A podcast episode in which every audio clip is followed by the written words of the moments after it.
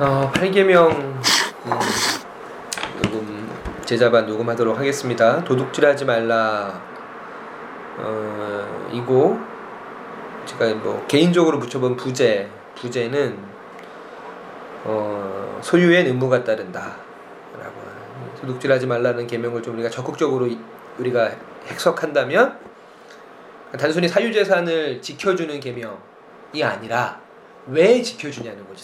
왜 내가 각 개인의 재산과 물질에 대한 권리를 보장해 주는가. 그거는 그 재산과 소유에는 의무가 따르기 때문이다. 그래서 적극적으로 8계명을 읽는다면 그렇게 읽을 수 있지 않을까. 우리가 뭐 5계명부터 10계명이 어떤 윤리에 대한 계명인데, 실제적으로 뭐 부모를 공경해라, 살인하지 말라, 7계명이 간음하지 말라, 8계명이 도둑질하지 말라, 9계명이 거짓 증거하지 말라, 10계명이 탐내지 말라인데, 사람들이 제일 만만하게 생각하는 계명이 8계명이에요. 도둑질을 안 하니까. 그러니까 살인하지 말라 같은 경우는 예수님이 이제 반제, 6개 반제에서 형제를 미워하고 라가라하고 하는 사람은 살인한 자다라고 말씀하셨고, 뭐 부모 공경하지 않는 건 우리가 너무 많이 하는 거예요. 한인 잘못이고.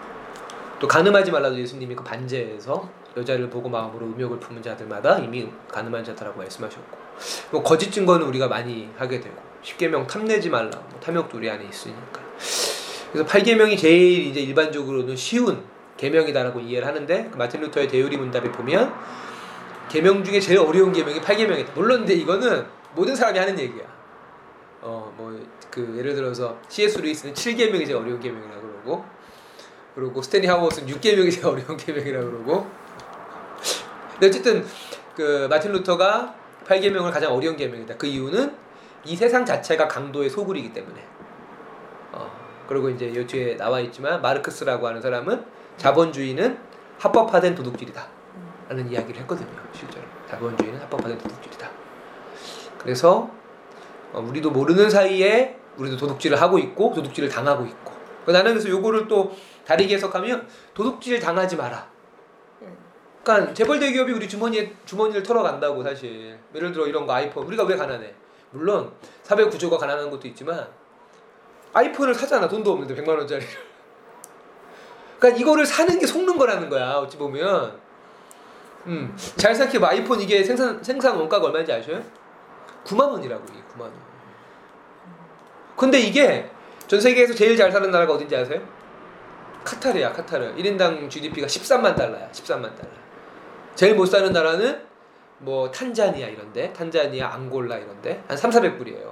근데 이게 탄자니아에서도 999불이고 카타르에서도 999불이야. 그러니까 솔직히 부자 나라한테는 더 비싸게 팔아야 되고, 가난한 나라한테는 더 싸게 팔아야지. 사실 이게 자본주의라고 하는 것도 인간을 위해 있는 거잖아. 인간이 자본주의를 위해 있는 것이 아니고.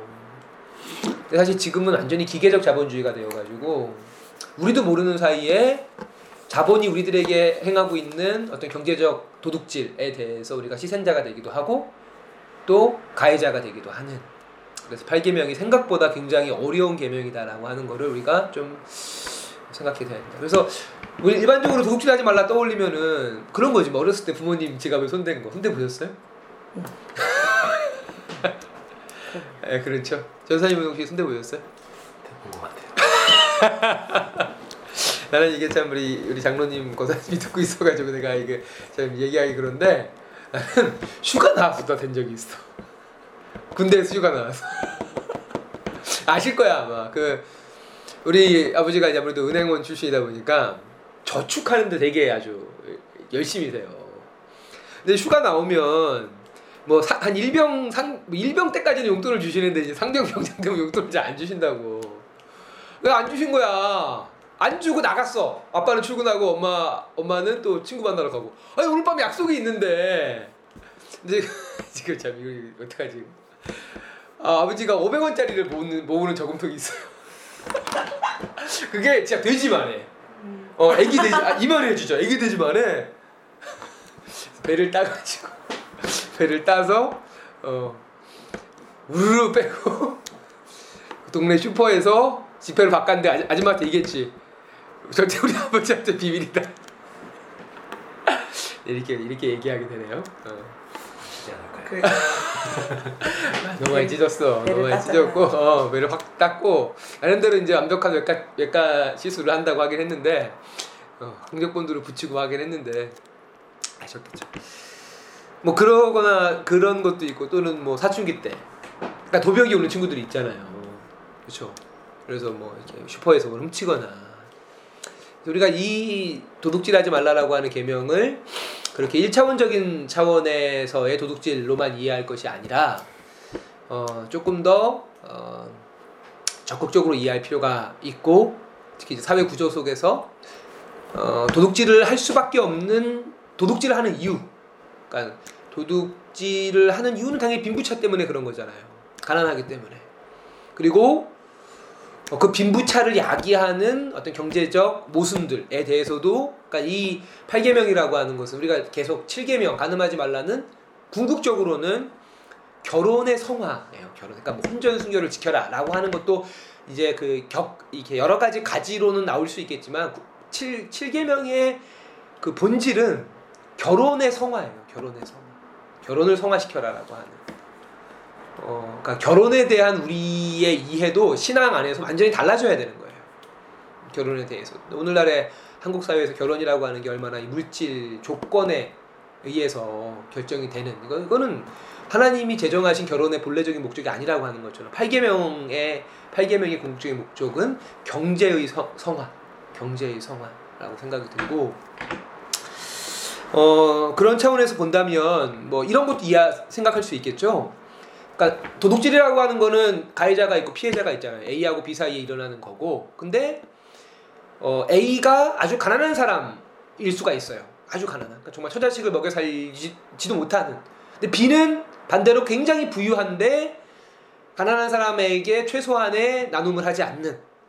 그래서 A가 B에게 행하는 도둑질과 B가 A에게 행하는 도둑질 도 볼 수 있다는 거지. 그러니까 도둑질이라고 하는 거를 어떤 이렇게 수평한 관계 사이에서 이루어지는 행위라기보다는 이 세상 자체가 모든 게 불평등하잖아. 권력의 불평등, 경제력의 불평등이 있고, 그 안에서 이 계명도 조금 더 우리가 이렇게 세밀하게 살펴볼 필요가 있겠다. 그래서 가난한 사람이 부자의 돈을 훔치는 것과 부자가 가난한 사람의 돈을 훔치는 것과 설령 100만 원이라고 하는 똑같은 금액을 훔쳤다 할지라도 뭐가 더 큰 잘못이냐? 뭐가 더 큰 잘못이냐?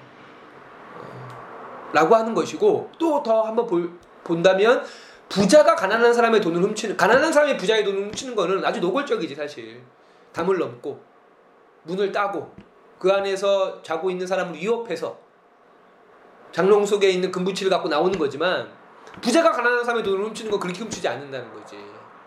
아까 이야기한 대로 지금도 보면은 아이폰 8에 대한 그 예상 보도가 그 포털에 많이 나오거든요. 예상 디자인에 대해서. 이게 뭐냐면 포털이 아이폰을 광고해주는 거야. 어찌 보면. 그러니까 붐업을 시키는 거라고. 올 9월 달에 나올, 3개월 뒤에 나올 아이폰에 대해서 이미부터 소비 촉진을 하는 거라고. 소비 촉진을. 가난한 사람이 포털에다가 기사 하나 내기가 얼마나 힘들어. 내가 어떤 아이디어를 갖고 있고 어떤 새로운 물건들이 있는데, 그것을 뭐 그게 아이디어가 좋다고 포털이 실어주는 게 아니잖아. 근데 아이폰 같은 경우는 엄청난, 애플 같은 경우는 엄청난 회사의 자금력을 가지고 있지만, 오히려 포털에서 그 아이폰 신제품에 대해서 미리 광고를 해주고, 그 실제로 이제 그 샌프란시스코에서 그 이제 신제품 출시에 있기 직전에는 막 진짜 장난 아니잖아. 그때는 막 새로운 기사가 막 나오고 막 하는. 그래서 그 가난한 사람이 부자의 돈을 훔치는 것과 부자가 가난한 사람의 돈을 훔치는 것은 당연히 다른 차원에서 우리가 이해를 해야 된다라고 하는 것들까지도 이 8계명에 대해서 우리가 좀 적용을 이 적용에 있어서 어떤 원천으로 좀 삼아야 된다라고 하는 것이죠. 그 탄자니아의 독립운동가이자 초대 대통령이 있습니다. 줄리어스 니에레레라고 하는, 니에레레인데 니에레레만 썼네요. 우리가 이제 아프리카의 위인하면 누가 떠오르나요? 아프리카의 뭐 훌륭한 사람. 뭐 다 그렇죠. 넬슨 만델라를 주로 떠올리죠. 근데 넬슨 만델라 못지않게 아프리카 사람들뿐 아니라 전 세계 많은 사람들이 존경하는 아프리카의 리더 중에 한 명이 1960년대, 50년대부터 60년대까지 그 탄자니아의 대통령을 했던 이 줄리어스 니에레레라고 하는 사람이에요. 근데 우리가 이 줄리어스 니에레레를 처음 들어본 이유가 뭐냐면, 이 탄자니아가 공산주의 국가거든. 아프리카에서 몇 없이 탄자니아, 앙골라, 요 중앙아프리카 지역 국가들이, 그러니까 북쪽 북아프리카, 아까도 이제 그 교수님 강의에 북아프리카 사진이 나왔었어요. 원래 아주 이렇게 어느 정도였냐면은 타잔이 북아프리카더라고, 배경이. 타잔의 배경. 아프리카의 서쪽은 대서양이지. 아프리카의 동쪽은 인도양이잖아요. 그래서 대서양부터 인도양까지 다람쥐가 땅을 한 번도 안 밟고 갈 수 있었다는 거야, 북아프리카가. 난 그 얘기가 너무 인상적이었어. 아니다, 미국 얘기할 때 그거였다, 미국. 지금 미국이 중부가 완전히 사막지대인데, 텍사스나 오클라호마 이쪽이, 미국 서쪽이 태평양이고 미국 동쪽이 대서양인데, 다람쥐가 미국을 횡단할 때 한 번도 땅을 안 밟고도 횡단할 수 있을 만큼 미국이 아주 울창한 지역이었다라고 하는 거야. 근데 실제로 영국이나 서구 식민지를 받은 나라들마다 사막화가 이루어지고 밀림이 파괴되는 그런 이야기들을 하셨는데, 이 탄자니아 대통령이었던 니에레레가 이 중앙아프리카의 공산주의, 그러니까 이 니에레레가 탄자니아의 정치 경제 이념으로 공산주의와 사회주의 채택을 해요. 채택을 하기 때문에 우리가 오늘날 잘 모르는 거지만 상당히 서구 사회에서는 존중받는 20세기 흑인 리더고, 실제로 60년대에 JFK가, 존 F 케네디가 백악관에 니에레를 초대해서, 그러니까 아프리카 대표로 초대해가지고 회담도 하고, 중국의 모택동도 니에레를 초대해가지고 아프리카 공산주의 국가의 대표로 초대를 해서 회담을 하는 그런 기록들이 있을 만큼 아주 존경받는 사람이었고, 실제로 이 사람이 했던 아주 유명한 얘기가 모든 그리스도인은 사회주의자여야 한다 라는 이야기를 해요. 그리고 그 근거로 사도행전 2장 44절 45절에 물건을 통용하고 소유와 재산을 팔아 각각 필요한 대로 나눠줬다 라고 하는 그 계명을 말씀을 근거로 해서 모든 그리스도인은 사회주의자여야 한다. 물론 모든 그리스도인이 사회주의자여야 한다라고 하는 니에레레의 명제에 대해서 동의하기는 어렵지만, 사회주의적이어야 한다라고 하는 거에 대해서는 우리가 동의하지 않을 수 없지 않나 라고 생각을 하게 됩니다. 그렇죠? 하게 됩니다. 그래서 카톨릭 같은 경우도 사제들이, 수녀들이 그 수녀가 되고 신부가 될 때 3대 서원을 하게 되고, 그 3대 서원 중에 하나가 청빈서원이 있잖아요. 청빈서원, 독신서원, 순명서원, 이 세 가지 서원을 하면서 사제가 된다라고 하는 것은, 기독교의 궁극적인 이상이라고 하는 것이 청빈이다. 청빈. 근데 우리가 이제 이 이상과 현실의 괴리라고 하는, 기독교의 이상과 기독교의 오늘날 현실이라고 하는 것은 너무나 큰 괴리 가운데 있고, 특별히 무엇을 나의 소유로 삼고 싶고 부자가 되려고 하는 욕망은 우리의 어떤 이 영혼의 밑바탕을 뒤흔들어 놓는, 그래서 그 베드로전서에 보면은 흔들리지 말고 라는 말씀이 있는데, 그 흔들리다가 헬라어로 타라소예요. 타라소. 흔들리지 마라, 선동되지 마라, 자극받지 마라 라고 하는 그런 단어인데, 사실 이 부에 대한 욕망은 우리의 영혼을 흔들기에 충분한 아주 강력한 욕망이다 라고 하는 것이죠. 그래서 그 욕망을 실현하기 위해서 우리는 다른 사람을 속이는 거, 속이고 다른 사람의 물건을 훔치는 것까지도 서슴지 않는다 라고 하는 겁니다. 이 훔치다 라고 하는 히브리어가 왼쪽 박스에 있는 것처럼 가나브라고 하는 단어고, 첫 번째 뜻은 물론 훔치다이지만 두 번째 뜻은 훔치기 위해 속이다 라고 하는 뜻이죠. 뭐 예를 들어 자동차 그 중고 자동차 딜러가 있는데, A라고 하는 사람한테 중고차를 매수를 한 거예요. 20만 킬로미터짜리 차를, 전사님 차나 제 차 같은 거를 한 50만 원에 매수를 한 거야. 그래서 그 미터기를 20만 킬로를 2만 킬로로 고쳐가지고 매도자에게, 다른 B라고 하는 사람한테 한 500만 원에 팔았다. 그럼 이 행위에는 사실 훔친 행위는 없잖아요. 이 사람이 뭐 길거리에 세워져 있는 차를 몰래 유리창을 깨가지고 차를 훔친 건 아니잖아. 하지만 속인 것만으로도 그건 충분히 도둑질이라고 하는. 그리고 실제로 훔치는 것보다 속이는 게 훨씬 더 큰 규모의 도둑질이에요. 이명박 대통령의 4대강 같은 경우도 그런 의미에서 뭐 세금을 훔치거나 한 건 전혀 없지, 모든 과정이 합법적이었고 절차상 문제가 없었지만, 명백히 아까 우리가 그 그 4대강의 도감도 같은 것들로 국민들을 현혹시키고 그래서 합법적인 방법의 도둑질을 한 것이지 그렇다. 존 러스킨이라고 하는 사람은 이런 얘기를 합니다. 그래서 19세기 영국의 사상가인데요. 너의 정직은 종교나 정책에 기초해서는 안 되고 너의 종교와 정책이 오히려 정직에 기초해야 된다라고 이야기할 만큼 이 정직과 이 8계명의 의미에 대해서 이야기했고 그게 자연스럽게 그럼 9계명으로 이어지는 거잖아요. 9계명이 너 내 이웃에게 거짓 증거하지 마라 이잖아요. 그래서 모든 계명이 연결되어져 있어요. 사실 모든 계명들이 유기적으로 연결되어져 있고 특별히 이제 9계명은 그렇다면 왜 9계명이 왜 존재하는가. 가나부라고 하는 단어 자체가 속이다라고 하는 단어인데 속이지 말라라고 해석이 될 수 있지 않는가. 근데 이제 9계명에서 9계명을 보면 자세히 보면 영어 거짓 증거라고 하는 게 펄스 테스티모니예요. 그러니까 거짓 증언이에요. 거짓 증언. 정확히 번역하면. 그래서 그 거짓말 중에서도 법정에서 하는 거짓말에 대해서. 그러니까 만약에 이게 8계명과 연결되어져 있는데 어떤 사람이 부자가 자기의 소유를 훔쳐간 거예요. 그래서 재판관한테 사사들한테 재판을 건 거야. 저 사람을 처벌해달라. 그러면 이제 저 사람을 처벌하면 뭐가 필요해? 증인이 필요하잖아요. 그럼 부자들은 어떻게 하겠어요? 증인을 산다고. 그래서 거짓 증언을 시키는 거야. 거짓 증언을. 그래서 9계명 같은 경우에는 거짓말이지만 특별히 법정에서의 거짓말. 아까 그것이 알고 싶다 얘기 했었잖아요. 조사님 들었었나요? 들었어요.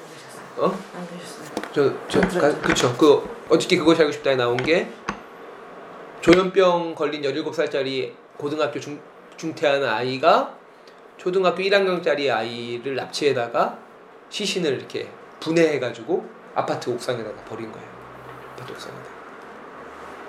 그러는데 CCTV를 돌려보니까 얘가 다시 옷을 갈아입고, 그러니까 얘를 죽인 다음에 집 밖을 나가요. 그 동선을 따라가 보니까 지하철을 탔고 쇼핑백을 들고 있는데 쇼핑백을 아마 강남 2호선 강남 이쪽 역인 것 같아. 역에 내려서 어떤 여자한테 전달을 해줘 이렇게.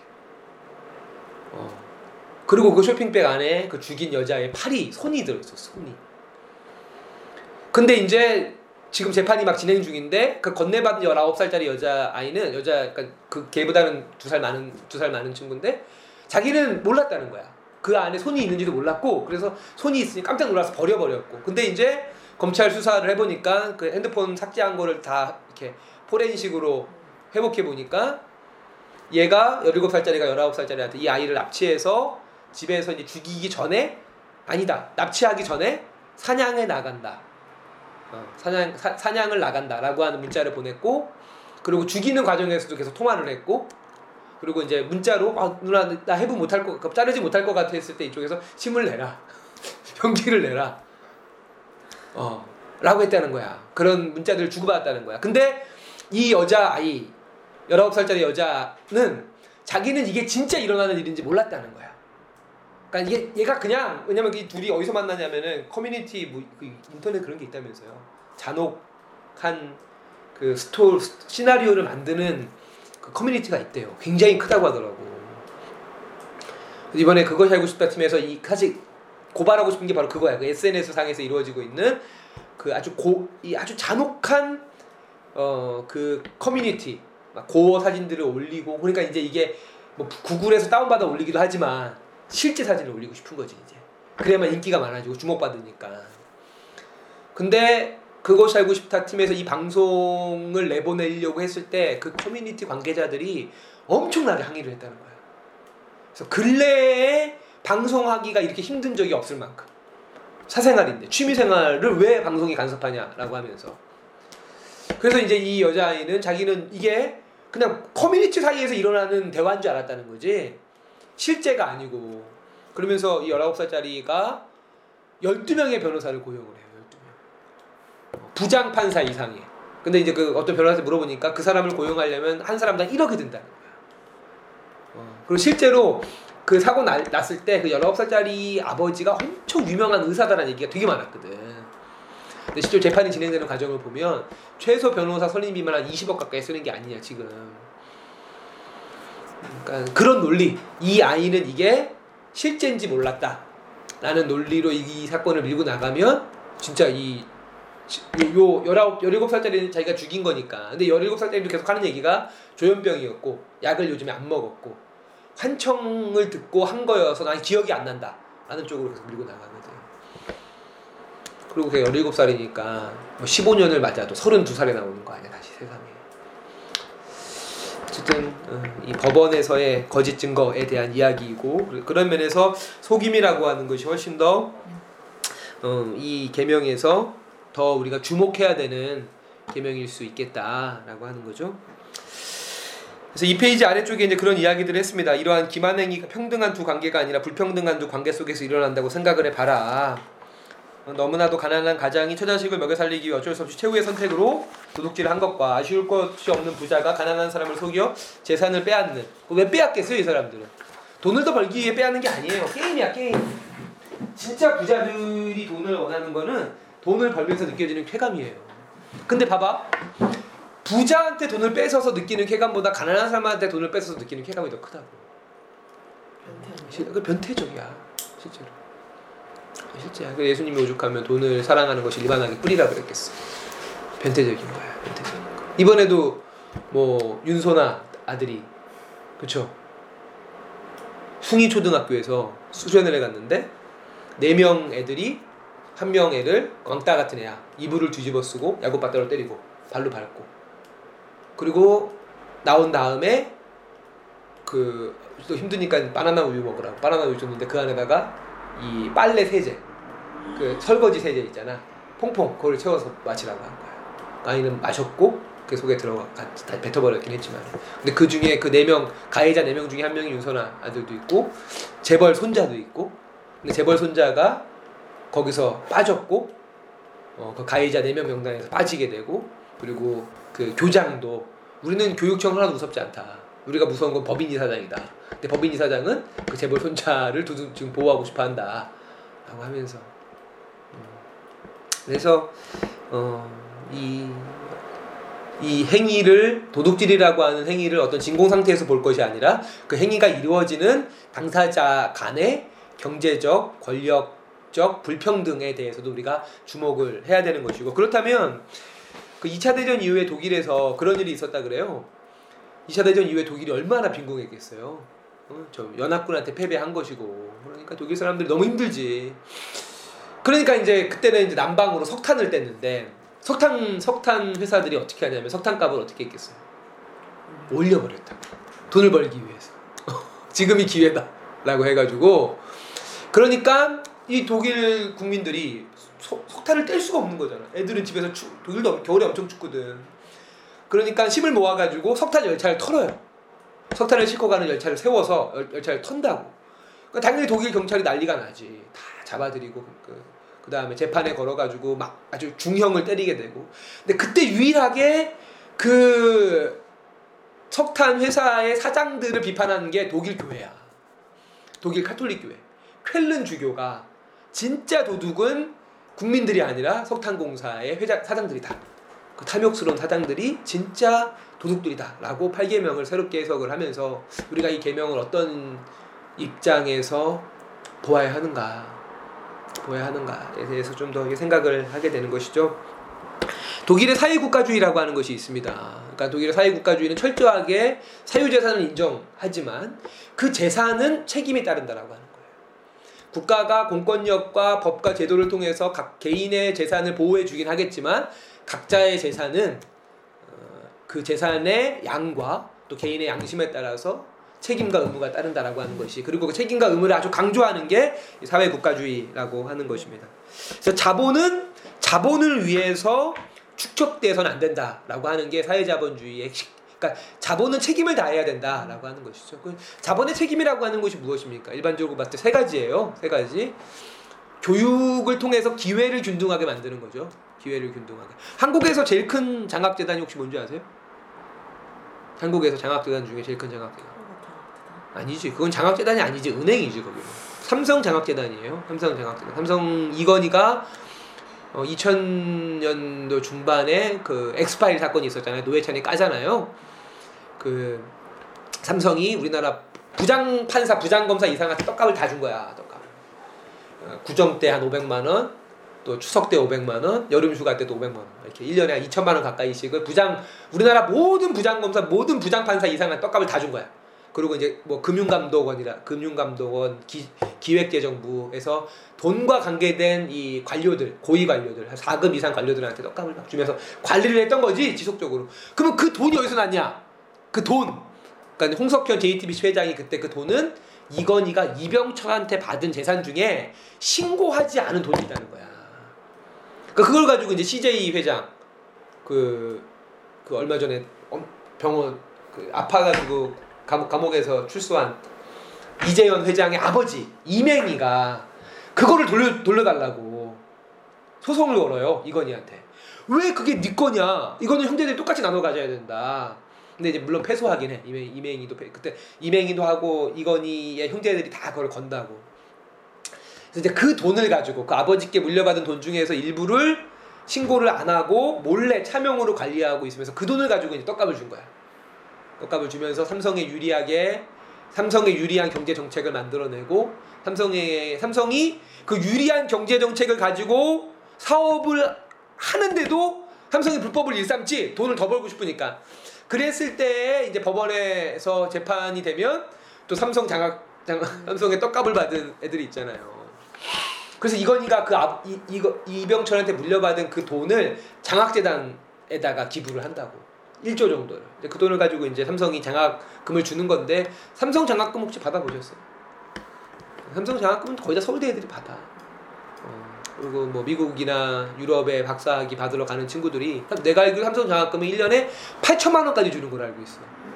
1년에 8천만 원. 그러니까 이게 교육기회 균등이 아니고 안 그래도 공부 잘하는 애들을 더 잘하게 만드는.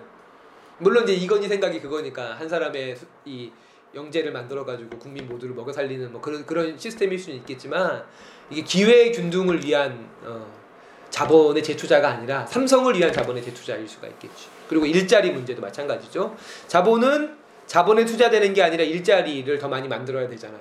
이번에 지난 6월 12일 날 문재인 대통령이 국회 시정연설 추경예산안 관계된 거 했을 때 PPT를 23장인가 쓰는데, 첫 번째 PPT가 아니고 중간에 나온 PPT 중에 하나가 뭐였냐면 경제성장 그래프를 보여주고, 그 밑에 그래프가 기업소득 증가 그래프예요.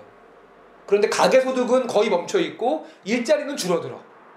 그러니까 기업은 계속, 그러니까 우리나라가 삼성에 대해서 특혜를 엄청나게 주거든. 실제로 법인세를 낮춰주고. 이건희 같은 경우는, 아니 지금 삼성은 분기에 10조를 버는데 법인세를 낮춰주는 거야. 왜 그러겠어? 낙수효과라 그래가지고 이렇게 세금 혜택을 줘야만 삼성이 돈을 푼다는 거야. 근데 풀기는 못 풀었냐고. 그러니까 푼다라고 하는 거는 그게 가게로 흘러가야 되고 일자리를 만들어야 되는데, 삼성이 매년마다 8,000명씩을 뽑아요, 신입사원을. 왜 8,000명을 뽑겠어요? 왜 뽑겠어? 그만큼 퇴직을 하기 때문이야.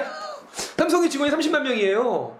그러니까 30만 명이 로테이션 돌아가면 1년에 8,000명씩 퇴직을 하는 거야. 퇴직한 만큼 뽑는 거지. 지금 뭐 갤럭시 S8이나 반도체에서 정말 삼성 역사에 이렇게 호황일 때가 없거든. 분기 이익이 12조예요. 분기 매출이 50조고 1년에 경상 이익이 50조야. 한 회사가. 그런데도 일자리를 더 늘리지 않는 거라고. 자기네한테 필요한 만큼만 하는 거지. 자기네 결혼된 만큼만 뽑는 거지. 지금 현재 청년들의 일자리가 없기 때문에 일자리를 추가로 뽑지 않아. 그러니까 예를 들어서 삼성전자의 서비스센터 직원들, 삼성 옷 입고 하우젠 냉장 세탁기 고치러 가지만 사실 삼성전자 직원이 아니라고, 하청 직원들이야. 삼성이 전부 다 간접 고용을 통해서 용역회사하고 계약을 한다고. 용역회사. 그러니까 이거는 그래놓고 삼성은 그 막대한 연 50조의 이익을 어디다 투자해요? 부동산에 투자를 한다는 거야. 절반 정도는. 50조에서. 그러니까 자본이 자본에 축적이 되는. 그러면 사실 사유재산을 지켜주면 안 되지. 사유재산을 지켜준다라고 하는 거는 그 사유재산을 지켜줬을 때 경제가 선순환해서 모두가 잘 살게 되는 것이 자본주의 구조이기 때문에 사유재산을 지켜주는 건데, 그 막대한 재산이 삼성그룹 안에만 머물러 있고, 이건희가 쓰러졌을 때 주식이 8조였거든요. 처음 쓰러졌을 때 심장마비로 지금 재산이 20조야. 20조. 아무 일도 안 하고 병원에 누워있는데 12조가 12억도 아니고 12조가 증가를 해. 근데 우리가 이걸 너무나 당연하게 생각을 한다는 거야. 너무나 당연하게. 아담 스미스가 이야기했던 자본주의의 기초 이념 같은 경우도 보이지 않는 손이 작동을 해가지고 자본이 선순환해서 이것들이 가게를 잘 살게 하고 일자리를 만들고, 그래서 이제 그 사회국가주의의 핵심은 자본은 교육기회의 균등을 제공해야 되고, 그러니까 지금도 벌써 이제 자사고업 쓴다 그러니까 저항이 엄청나다고요. 엄청나. 그렇지. 그러면서 무슨 얘기하냐면 자사고를 없애지 말아야 된다는 논리가 뭔지 아세요? 자사고가 왜 있어야 된다? 뭐 같아? 강남 집중화를 막아준다는 거야, 자사고가. 그게 자사고를 없애지 말아야. 그러니까 자사고를 없애면 강남 8학군이 더 좋아진다. 그나마 자사고가 완충을 했다는 거지. 말도 안 되는 얘기야. 일반 고등학교를 황폐화시켰어. 왜 그거는 못 보고 8학군의 집중도가 줄어든 것만 보냐고. 어? 그러니까 8학군을 해체하는 것도 다른 전략이 필요한 거고, 자사고가 또 상위권 10% 학생들을 독점하면서 일반 고등학교가 완전히 황폐화되는 것들이거든. 그러니까 교육기회 균등에 투자를 해야 되지. 그 이번에 그 안경환 아들이 하나고를 나왔잖아. 하나고. 하나고가 자사고 중에 넘버원인 이유가 하나은행에서 만든 학교예요. 각 기업들이 학교를 만드는 거야. 삼성이 학교에 투자를 하는 거야. 일반 고등학교에다가 재정 투입을 해가지고. 신일은 내가 알기로는 자사고 중에서 정말 재정 투입을 많이 하는 학교거든요. 재정 투입을. 그러니까 신일 1년 예산이 얼마쯤 될 것 같아? 중고 합쳐서 100억이에요. 그러니까 삼성이 한 5천억만, 연당 5천억이어봤자 걔네가 거두는 이익의 몇 프로예요? 1년에 50조를 걔네가 이익을 남기니까 1%인 거야. 1%. 1%만 교육에 투자해도 그러면 신일은 100억이니까 신일은 너무 과하고, 워낙 학교가 이제 뭐 진짜 관리를 잘하는 학교니까 한 50억씩만 투자해도 몇 개야? 100개 아니야? 55, 500, 5천억. 그치? 100개 고등학교를 아주 이렇게 양질의 학교를 만들 수 있는 거라고. 양질의 학교. 그래서 그런 식으로 교육기회 균등과 일자리를 헌신적으로 창출하고, 그리고 또 하나가 뭐냐면은 여기 오른쪽에 있죠. 4페이지 중간에. 자본은 공정한 대가를 지불하는 일자리를 창출하고 모든 사람에게 교육의 기회를 제공하고, 세 번째로 국가의 행위 능력을 부여해야 된다. 그러니까 국가가 복지와 치안과 이런 것들을 할 수 있도록 행위 능력을 부여. 그러니까 세금을 내야 된다는 거야. 세금을. 그치? 근데 안 하지. 법인세를 원래로 되돌려야지. 문재인이. 이명박 이전으로 되돌려야 돼. 여기서 오른쪽에 왼쪽에 그 표를 보면 남기업 소장이 만든 표인데요. 보면은 2008년도에 기업들의 부동산 불로소득이 65조였다는 거예요. 근데 2015년에 113조가 됐어. 2배가 된 거야. 서민들은 점점 어려운데. 서민들은 점점 어려운데. 그러니까 이거는 자본주의가 제대로 작동하는 것이 아니라고 하는 거지. 8개명의 본래 가장 중요한 의미는 소유에는 의무가 따른다 라고 하는 것을 반드시 기억을 해야 됩니다. 인간을 지향하는 자본이 돼야 되죠. 자본 아래 인간이 있는 것이 아니라 자본 위에 인간이 있어야 되고, 자본의 목적이 인간이어야 된다. 인간 냄새 나는 자본이 돼야 된다. 근데 지금 뭐 안 그렇잖아요. 전혀. 그렇죠? 그래서 이 노트크 볼프라고 하는 베네딕토 수도 원장은 자본은 언제나 인간을 지향해야 된다라고 이야기했고, 고용주와 고용인에게 최대 이익을 안겨줄 수 있는 비밀은 바로 정의와 애정이다. 고용주가 고용인에 대해서 정의와 애정을 갖는 거. 그래서 존 러프킨이라고 하는 사람은 간단하게 이야기해요. 자기 회사에서 일하는 비정규직 그 사람이 당신 아들이라고 생각을 해봐라 이거예요. 당신 아들이라고. 그럼 너 그렇게 대하겠냐 이거지. 최저임금을 주면서 야근을 시키면서 야근 수당도 안 주게 시키겠냐 이거야. 그러니까 보면은 제가 이 얘기 한번 하기도 했었던 것 같은데, 의사의 목적은 뭐예요? 의사의 목적. 의사는 왜 존재해요? 사람을 살리기 위해서. 군인은 왜 존재해요? 국가를 지키기 위해서. 목사는 왜 존재해요?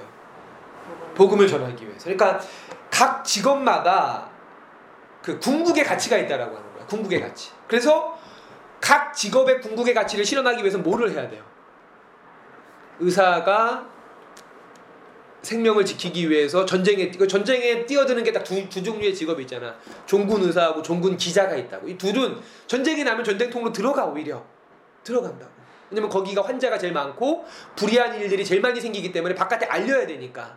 그러니까 희생정신, 그러니까 저널리즘 역시도 진실을 알리기 위해서 때때로는 희생을 해야 돼. 군인도 국민을 지키기 위해 희생을 해야 되고. 근데 존 어프킨이 지적하는 건 뭐냐면 왜 장사하는 사람들한테는 그런 가치가 없냐는 거야. 왜? 오늘날이 자본주의 사회고 결국 매매, 물건을 돈을 갖고 사는 사회인데 그것이 오늘날의 이 사회 구조에서 가장 큰 어떤 이런 범위를 차지하는데 왜 그 사람들한테는 희생을 각오하고라도 추구하는 궁극의 가치가 없느냐. 왜 그거를 당연하게 여기냐. 왜 자본주의에는 어떤 고상한 신념과 고상한 가치가 없냐에 대해서 지적을 하는데 오, 동의가 되는 거야. 왜 우리가 자본한테는 그걸 요구하지 않았지? 아이폰이 9만원에 핸드폰을 만들어가지고 100만원에 파는 거를 아무도 이상하게 생각하지 않아. 도둑질이잖아. 근데 문제는 만약에 아이폰이 가난해. 애플이라는 회사가 가난해요. 그래서 초기 자본을 모아가지고 이 회사가 커질 돈이 필요해. 또 그동안 개발 비용에 엄청나게 돈을 쓴 거야. 돈을 갚아야 돼. 그게 아니잖아. 애플이 지금 현금을 얼마 갖고 있어요? 500조를 갖고 있다는 거야. 그런데도 지금도 이거를, 그리고 전 세계에서 팔리는 스마트폰에 이익의 90%를 애플이 가져간다는 거야. 삼성이 7% 가져가고 나머지 LG, 샤오미 이런 데가 3% 갖고 나눠 갖는 거고. 아, 이건 아니잖아. 우리가 모든 직업에 윤리가 있고 그 윤리를 실현하기 위해서는 희생을 해야 되는데 왜 이 장사하는 사람들한테는 희생이라고 하는 거지. 그러니까 남을 속이는 게 오히려 유능함과 능력으로 인정받고 원가를 모르잖아요. 원가를. 우리도 옛날에 커피 장사 해봤지만 사실 좋은 원두를 갖고 하면 돈이 안 남잖아요. 얼마큼 속이느냐. 요즘에 그런 것도 있다는 거야. 그 뭐죠? 안 좋은 원두를 뭐라 그러지? 결점두라 그랬나? 모르겠어. 안 좋은 원두 결점두라 그랬던 것 같은데. 그거를 로스팅할 때 탄 원두들 싸지. 그거는 막 1kg에 막 5,000원도 안 하지. 근데 그거를 커피 내리면 커피 맛이 없잖아요. 탄맛이 나잖아. 그 탄맛을 없애주는 어떤 화학 이게 있다는 거야. 그렇지. 근데 그런 식으로 해서 결점두를 사서 이익을 극대화한다는 거지. 그리고 그 화학 연료는 굉장히 싸고 기름도 똑같잖아요. 그 치킨집에서 기름 튀겨낼 때 치킨 많이 튀기면 당연히 기름이 오염되겠지. 그 오염된 거를 녹여주는 연료가 있다는, 화학 연료가 있다는 거야. 그걸 다 쓴다는 거야. 그걸 다. 그래서 진짜 깨끗한 기름으로 튀겨내는 양심 있게 하루에 한 번 이상 그 기름을 바꾸고 하는 사람들이 없다는 거지. 근데 그거에 대해서 우리가 이의를 제기하지 않아. 우리도 장사할 때 그렇게 하게 되고. 사회주의와 자본주의 사이의 기독교에서 니에레레가 한 말처럼 기독교인이 반드시 사회주의자여야 하는 것은 아니지만 자본주의에 대한 비판자 역할을 해야 되고 사회주의적이어야 한다. 왜냐면 기독교가 말하는 궁극적 이상이라고 하는 게 뭐예요? 평화이고 평화는 평등을 전제로 하기 때문이다. 그렇죠? 평화는 평등을 전제로 한 것이기 때문이다.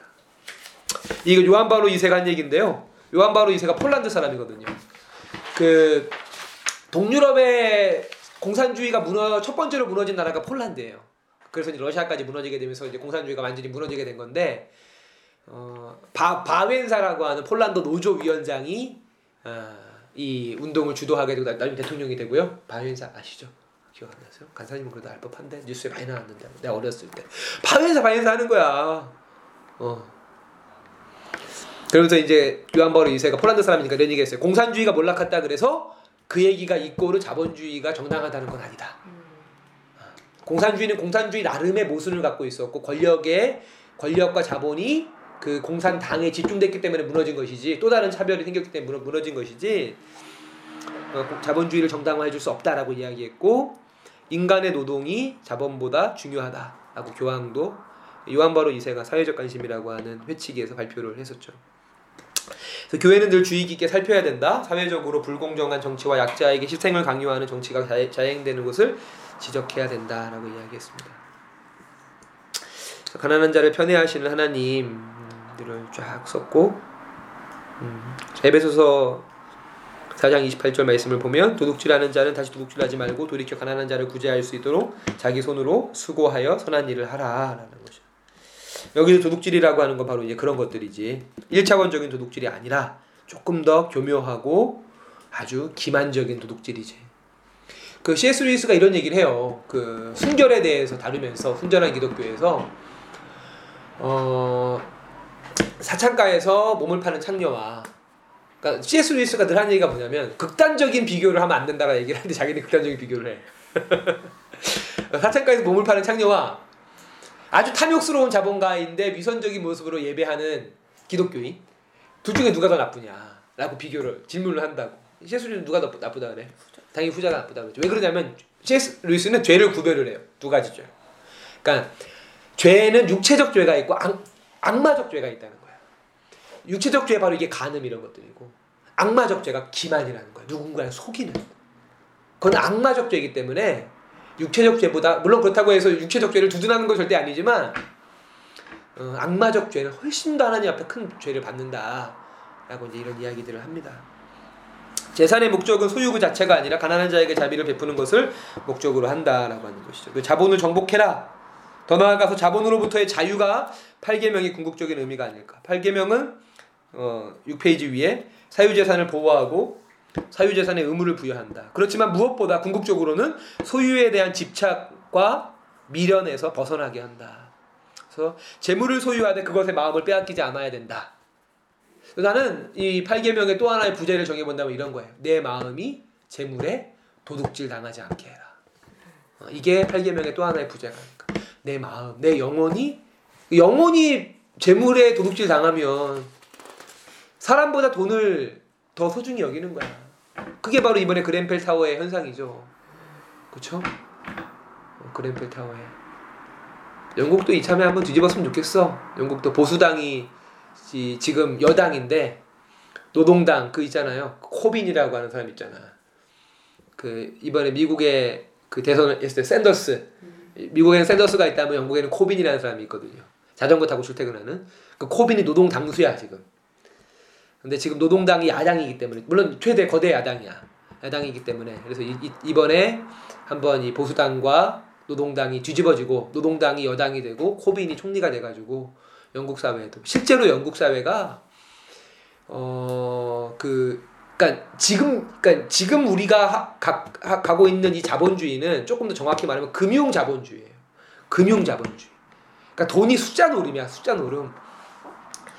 증시라고 하는 게 감정이라고, 사실 회사의 가치가 증시에 의해 결정이 되는 거야. 증시에 의해서. 그러니까 이거는 얼마든지 속일 수 있는 거지. 그렇지? 그러니까 이 금융 자본주의라고 하는, 그러면서 이제 생겨난 게 연봉으로 몇 천억을 받는 사람들이 생겨난 거야. 그러니까 예를 들어서 우리는 지금 기준금리가 얼마예요? 우리는 기준금리가 2.5%지. 우리나라 기준금리 2.25인가? 한국은행 기준금리가. 미국은 몇 프로예요? 0%야. 0%야. 미국은 금리가 FRB 연방 기준금리가 0%야. 그럼 미국 자본이 한국에 투자를 하면은 미국 내에서는 돈을 못 버는 게 우리나라에 투자하면 엄청난 돈을 버는 거라고. 요 국가 간의 금융 자본의 이 활동을 자유롭게 만들어준 게 IMF야. IMF. 그래서 IMF 돈을 빌리는 순간부터 세계 금융 자본 질서에 편입이 돼야 돼. 그러면 후진국들은 망할 수밖에 없어. 왜냐면 선진국들은 이미 자본의 역동성이 떨어졌고 그 금리가 없기 때문에. 그러니까 우리나라 지금 제2금융권이 다 누가 빌려주는? 일본이 빌려주는 거죠. 일본도 금리가 거의 0%거든요. 일본 돈이 들어와가지고 러시안 캐시 같은 거. 걔네 나라에서 투자하면 이게 돈을 전혀 못 벌어. 근데 한국은 뭐 러시안 캐시로 14.9%까지 이자를 때릴 수 있으니까. 불로소득이지. 금액은 어마어마하고 돈은. 근데 그거를 시작한 나라가 영국이기 때문에 영국이 전 세계에서 빈부차가 제일 심한 나라야. 실제로.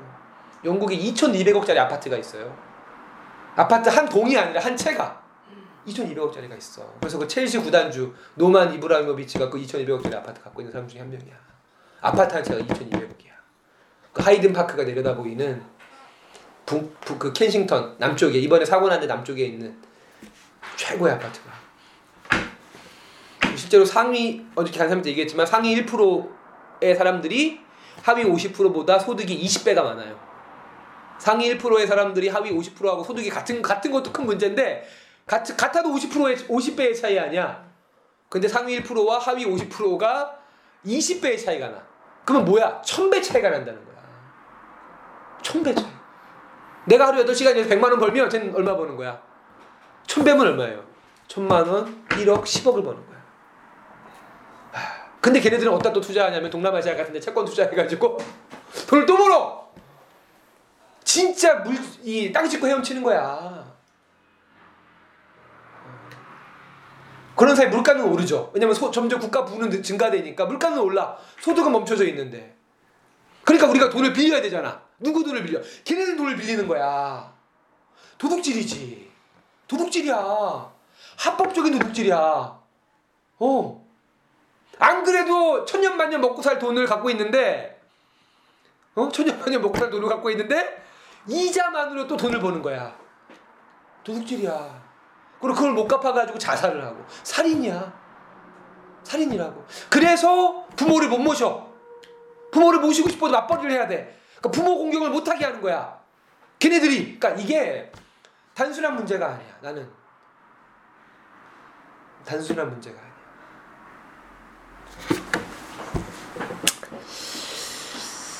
그래서 재물이 우리의 마음을 도둑질하지 못하게 하라.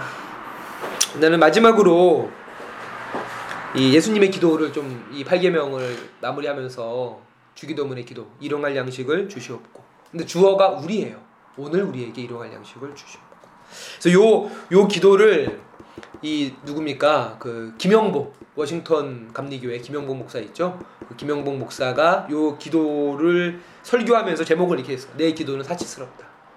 사치스러운 기도를 중단해라. 라는. 너무 이게 와닿더라고. 그렇죠?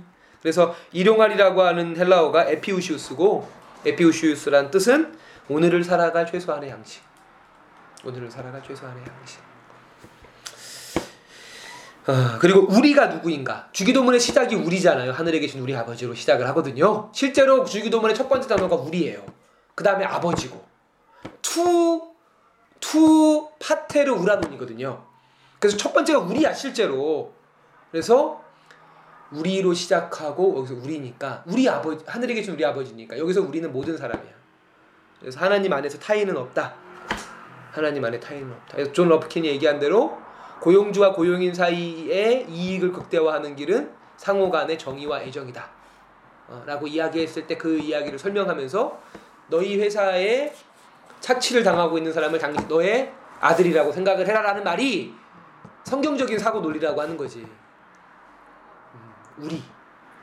우리 하늘에 계신 나의 아버지 오늘 나에게 일용할 이게 아니라는 거지. 주기도문 자체가 우리. 송파 세모녀 사건 알고 계시죠? 롯데월드에서 일하셨더라고요. 어머니가 롯데월드 식당에서 일을 하고 있었는데 큰딸이 당뇨와 고혈압 35살인데 얼마나 가난했으면 그렇죠? 당뇨와 고혈압이었고 작은딸은 만화가 지망생인데 상당히 만화가를 잘 그리는 만화가였어. 근데 웹툰 시장에 들어가면 돈을 벌 수 있을 만한 실력이 있었는데 순수 만화를 고집해요. 순수 만화 하면 작품 하나 하면 고려가 얼마인지 아세요? 18만 원이라는 거야. 근데 아무리 많이 해도 1년에 2개 이상을 못한대. 그 얼마를 버는 거야? 36만 원을 번다는 거야. 진짜 좀 이럴 수가 있을까? 그래서 큰딸의 생활비와 병원비와 생활비를 이 엄마니가 신용카드로 부담을 하고 있다가 사건 한 달 전에 일을 하다가 다쳐서 그나마 그 카드값을 갚지도 못하는 상황이 오게 되니까 70만 원을 봉투에 넣고 그 달에 임대료와 관리비를 넣어놓고 자살을 하죠. 그래서 그 뒤에다 제가 좀 떠났어요. 주인 아주머니 죄송합니다. 마지막 집세와 물가도입니다.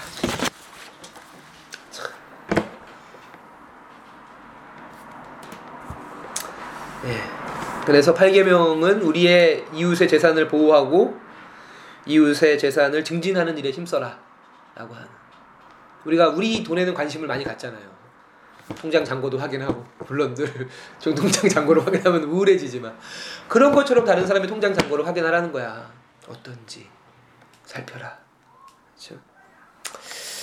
부자 청년과 예수님의 대화가 마태복음 19장에 나와 있습니다. 부자 청년이 어떻게 하면 영생을 얻을 수 있습니까? 예수님이 십계명에 대해서 말씀을 하시고, 난 다 지키고 있다 라고 얘기하시니까 예수님이 네 재산을 다 팔아서 가난한 자에게 나눠줘라 라고 했을 때 부자 청년이 근심하며 돌아가죠. 그때 예수님께서 제자들에게 청년은 떠나갔고 부자가 천국에 들어가는 것은 낙타가 바늘길을 통과하는 것과 같다. 그러니까 제자들이 화를 내면서 그 누가 천국에 갈 수 있겠냐? 누가 구원받을 수 있겠냐? 라고 얘기를 해요. 그때 예수님의 답이 이거예요. 사람으로는 할 수 없지만 하나님으로 할 수 있다. 난 이 말씀이 요한복음 3장과 연결된다고 봐. 니고데모와의 대화에서 거듭나야 된다. 그러니까 아니 내가 어떻게 엄마의 뱃속으로 들어가냐? 그러니까 예수님이 물과 성령으로 할 수 있다. 우리가 지금 성령 강림 주간이잖아요. 그러니까 성령께서 하셔야 되는 일은 뭐냐면 우리의 욕망을 실현시켜 주는 것이 성령이 하시는 일이 아니라 우리의 욕망을 원래 자리로 돌려놓는 거예요. 자족하고 그리고 이웃을 돌볼 수 있는, 그게 성령께서 하시는 일이고 그게 종교의 참된 종교의 모습이다 라고 하는 것이죠. 예. 그리고 이제 결론적으로는 도둑질 당하지 마라. 곡성 영화 포스터, 나는 그게 그렇게 늘 생각이 나. 곡성 영화 포스터에 보면은 현혹 당하지 말라. 현혹되지 마라. 그러니까 곡성 영화 포스터였거든. 도둑질 당하지 마라라고 이야기하죠. 이 그 시편 62편 7절부터 12절이 지난주 수요기도회 때 이 성모일관 말씀이었는데 너무 은혜로웠어요. 우리 같이 한번 읽어봅시다. 7절부터 읽어보겠습니다. 내 구원과 영광이 하나님께 있다. 하나님은 내 견고한 바위시오 나의 피난처이시다. 하나님만이 우리의 피난처이시니 백성아 언제든지 그만을 의지하고 그에게 너희 속마음을 털어놓아라. 신분이 낮은 사람도 입김에 지나지 아니하고 신분이 높은 사람도 속임수에 지나지 아니하니 그들을 모두 다 저울에 올려놓아도 입김보다 가벼울 것이다. 억압하는 힘을 의지하지 말고 빼앗아서 무엇을 얻으려는 헛된 희망을 믿지 말며 재물이 드러나더라도 거기에 마음을 두지 말아라. 하나님께서 한 가지를 말씀하실 때 나는 두 가지를 배웠다. 권세는 하나님의 것이요 한결같은 사랑도 주님의 것이라는 사실을. 주님께서는 각 사람에게 그가 행한 대로 갚아주십니다. 아멘. 예. 그렇습니다. 예, 8계명까지 마무리가 됐고 9계명, 10계명까지 잘 마무리해서 6월 안에 10계명 마무리했습니다. 오늘 수고 많이 하셨습니다. 네, 감사합니다.